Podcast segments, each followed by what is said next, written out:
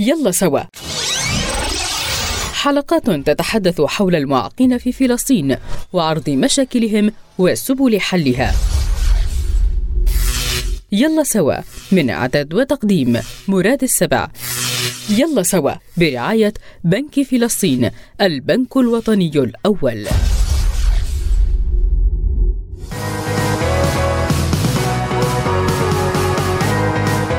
نخصص هذه الحلقة للتعريف بجمعية مختصة بتمكين الأشخاص ذوي الإعاقة في قطاع غزة وهي جمعية أطفالنا للصم والتي هي منظمة محلية غير حكومية تأسست عام 92 في مدينة غزة. وتأسست من أجل تمكين الأشخاص ذوي الإعاقة في القطاع من الحصول على فرصتهم في حياة أفضل من خلال توفير فرص وخدمات التعليم وإعادة التأهيل والتدريب الوظيفي وفرص العمل. وبدأت جمعية أطفالنا كمدرسة صغيرة تخدم 27 طالبا من ذوي الإعاقة السمعية وتخدم الآن أكثر من 40 ألف شخص سنويا من خلال تقديم العديد من الخدمات والبرامج التدريبية والتدخلات الأخرى التي يتم تنفيذها ضمن آليات النهج الشامل التي تهدف إلى توفير فرص متكافئة للأشخاص ذوي الإعاقة السمعية في المجتمع.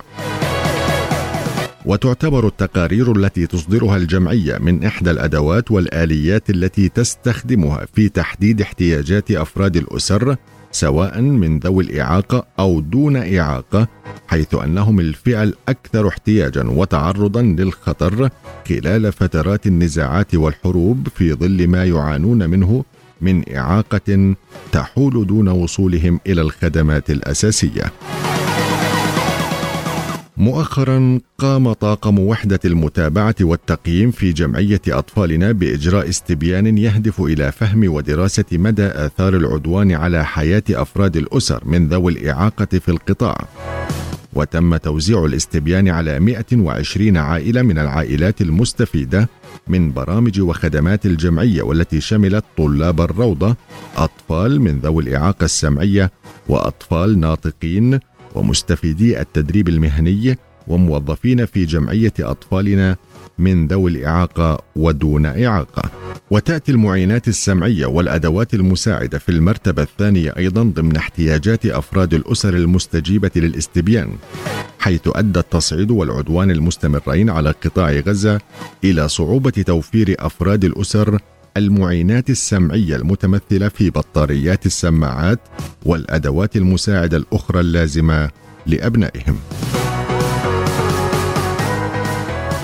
وتأتي الحاجة إلى دليل وخدمات الدعم النفسي في المرتبة الرابعة حيث أفاد أفراد الأسر المشمولين بعينة الاستبيان بحاجتهم الطارئة إلى تلقي خدمات الدعم النفسي المختلفة نظرا لتدهور حالتهم النفسية وتعرضهم وأطفالهم إلى صدمات واضطرابات نفسية متزايدة ناجمة عن الضربات والقصف ومشاهد القتل والعنف والدمار التي يتم عرضها على قنوات التلفاز وعلى وسائل التواصل الاجتماعي المختلفة.